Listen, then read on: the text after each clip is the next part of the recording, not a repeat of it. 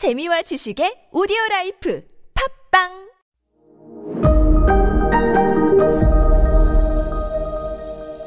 네, 여러분 안녕하십니까. 역사 스토리텔러 썬킴 인사드리겠습니다.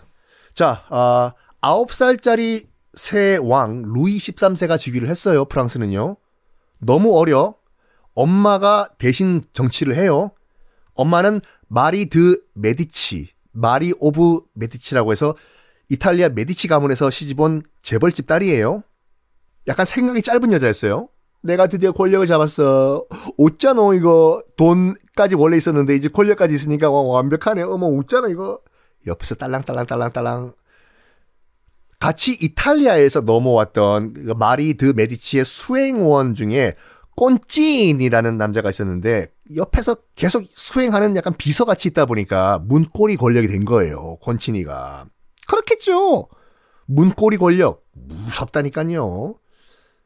그러니까 말도 통하니까 이 마리 드 메디치는 이탈리아어를 하니까 통역 프랑스는 외국이잖아요.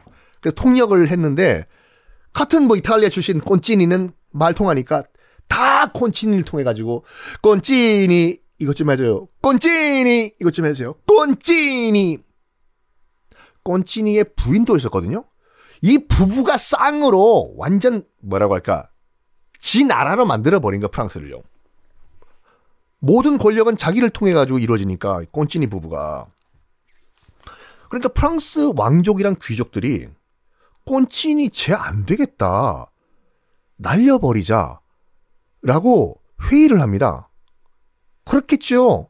전마야 때문에 앞에 앞전에 있던 앙리 사세가 겨우겨우겨우 그냥 뭐 그 다시 원상 복귀시켜 놨던 나라가 에? 아홉 살짜리 왕 코올리게 왕 엄마가 쥐락펴락 하더니 엄마가 아니라 옆에 있는 문고리 권력 꼰찌니 부부 저 커플이 나라를 후루룩 짭짭 말아드시네. 쟤들 쫓아내자. 이런 상황이에요. 근데 꼰찌니 부부는 스스로 퇴장을 하게 됩니다. 왜냐? 루이 13세가 9살짜리 왕이 꼰찌니 부부가 꽤 오랫동안 나라를 말아드셨어요. 그런 동안에 우리 9살짜리 코올리게 왕은 쑥쑥쑥쑥쑥쑥쑥쑥쑥쑥 이제 자라가지고 친히 나라를 통치할 정도로 이제 청소년이 됩니다. 청년이 됐어요. 루이 13세, 이 청년이 된 루이 13세는 이 꼰찌니 부부가 정말 싫었습니다. 저, 저, 저, 저, 저 이탈리아 출신 저것들 피자, 부리또, 아 부리또 멕시코구나. 피자, 뭐 또 뭐 있냐? 스파게티. 저, 저, 저 이탈리아 부부 때문에 나라가 망하고 있어. 그리고 저 이탈리아 부부가 지금 나라를 쥐락펴락하고 있는 뒤 배경에는 이탈리아 출신인 우리 엄마가 있어. 어? 우리 엄마도 정말 싫어. 이렇게 된 거예요.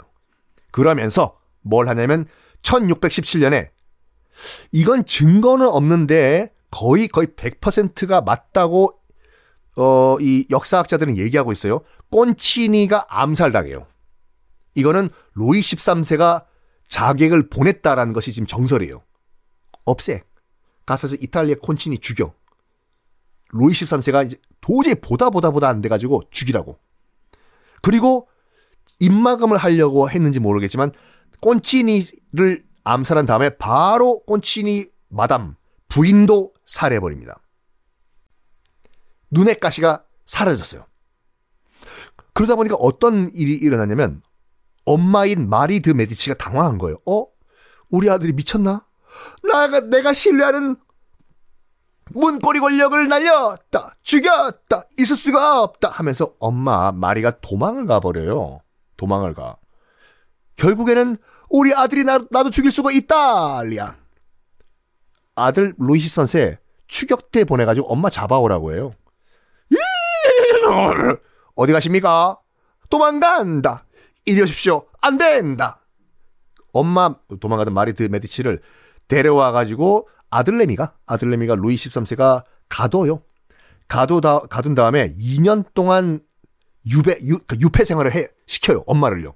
엄마 못 나오겠고 지켜. 네. 대왕. 근데 어찌어찌 해가지고 2년 만에 엄마인 마리 드 메디치가 진짜 지금 친엄마와 아들 간의 싸움이에요 지금요. 갇혀있던 마리 드 메디치가 탈출에 성공합니다. 탈출 성공했다. 도망가자.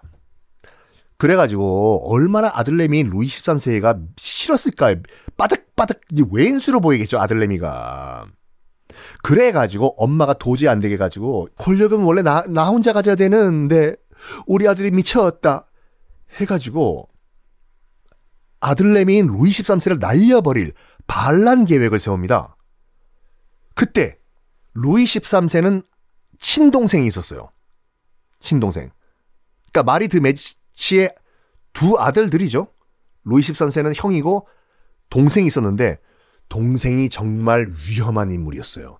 이름 자체가 위험해. 이름이 뭔지 알아요, 동생이? 가스통이었어요. 너무 위험해. LPG야. 터져요. 아, 지, 아씨, 제가 무슨 농담, 진짜 아들, 동생 이름이 가스통이라니까요. 아, 오토바이 싣고 가면 위험하죠. 빵! 빠라바라바라바라. 그래서, 루이 13세를 날려버리고, 루이 13세의 친동생인 가스통을 왕으로 만들려고 반란을 꾀합니다. 하지만 실패에 돌아가요. 실패 돌아가. 동생이니까 가스통이 이제 반란을 일으켜 거기에 또뭐 휩쓸린 가스통은 또 뭡니까? 어쨌든 친엄마고 친동생이기 때문에 어 이 반란이 진압을 성공했지만 루이스 13세가 죽이지 못합니다. 죽이지 못해요. 그리고 어머니를 오라고 해서 화해를 시도해요. 엄마, 왜 그래요? 나 친아들이야, 친아들. 가스통 끼고 돌, 돌면 위험하다니까, 엄마. 빠라바라바라바. 어? 아, 그냥, 엄마, 내가 한 번만 더 내가 봐줄 테니까 이러지 마세요. 그때부터는 정말로, 그니까 구, 궁으로 복귀를 합니다, 엄마가. 마리드 메디치가. 복귀한 다음에, 그때부터는 아들 이방원을 왕으로 인정한 이성계 같이, 그때부터는 조용히 살았다고 해요. 여기서 혜성같이 한 인물이 등장합니다. 빰빰. 바로 당시 이제 프랑스의 추기경이던 리슐리웨. 애슐리는 부패 식당이고 리슐리웨. 꼭 기억하십시오. 다른 사람은 모르지만 리슐리웨는 어 오늘날의 프랑스를 만든 사람이에요.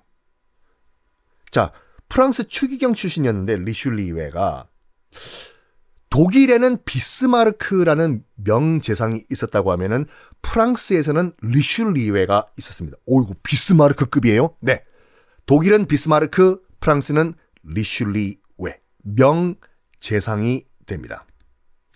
지금 간단하게 말씀드리면 이 리슐리웨가 왜 꼭 기억이 돼야 되냐 하면은 강력한 프랑스를 만들기 위해서 악역이란 악역은 다 자기가 뒤집었어요. 마키아벨리주의자라고 하거든요. 마키아벨리주의자가 뭐냐면요. 어, 목적을 위해서는 수단 방법을 안 가리는 사람이 마키아벨리주의자라고 해요. 내가 목표를 위해서는 악마와도 손잡고 내가 자본주의가 자에 불구하고 내가 목표를 위해서 내가 공산주의자도 될 수가 있고 내가 한국 사람인데 내가 뭐 목표를 달리기 위해서는 일본 왕 만세도 부를 수가 있고 내가 목표를 위해서는 우리 엄마도 죽일 수가 있고 목표를 위해서는 뭐든지 악마와 손잡을 수 있는 사람을 마키아벨리주의자라고 하는데 마키아벨리주의자였어요. 위대한 프랑스를 만들기 위해서는 내가 모든 악역 다 하겠다. 다 하겠다. 내가 모시고 있는 루이 13세 이 왕은 좋은 이미지만 갖게 하겠다. 그래가지고 이렇게 기억하시는 분들이 계세요.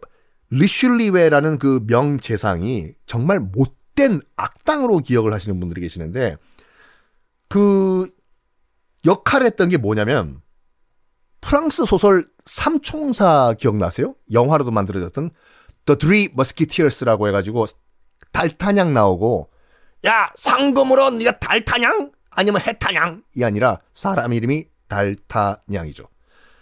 달타냥과 그 세 친구들 그 예, 삼총사들이 그 영화도 그렇고 그다음 소설도 그렇고 보면 거기에 리, 악당 리슐리에와 대항하는 거로 나와요. 그 소설 내용이 기본적으로 루이 13세는 감금당했어.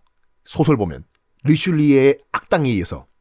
그래서 감금당한 착한 우리 불쌍한 왕 루이 13세 구하자가 삼총사의 얘기거든요. 허구예요, 그거요. 허구. 그것 때문에 소설은 참 명작이지만 그 소설 때문에 영화 때문에 리슐리웨를 악당으로 알고 계시는데 실제로는 그렇지가 않습니다. 뮤지컬 명성황후 때문에 명성황후가 나는 조선의 국모다. 명성황후는 그런 말 한 적이 없어요. 뮤지컬이 꾸며낸 얘기고요. 어쨌든 원래 정사에서는 마키아벨리주의자이기 때문에 모든 악역은 다 했어요. 리슐리에가 프랑스를 위해서 내 목숨 바친다. 리슐리에 어떤 사람이었을까요? 다음 시간에 공개하겠습니다.